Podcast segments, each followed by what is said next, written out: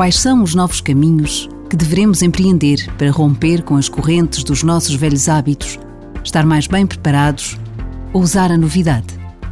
Que sinais de vida e esperança podemos individuar para avançar e procurar tornar melhor o nosso mundo? Palavras do Papa Francisco na sua mensagem para o próximo dia primeiro de janeiro, Dia Mundial da Paz. Todos podemos participar nesta determinação de tornar melhor o mundo em que vivemos. Uma determinação que pode começar na pausa de um minuto.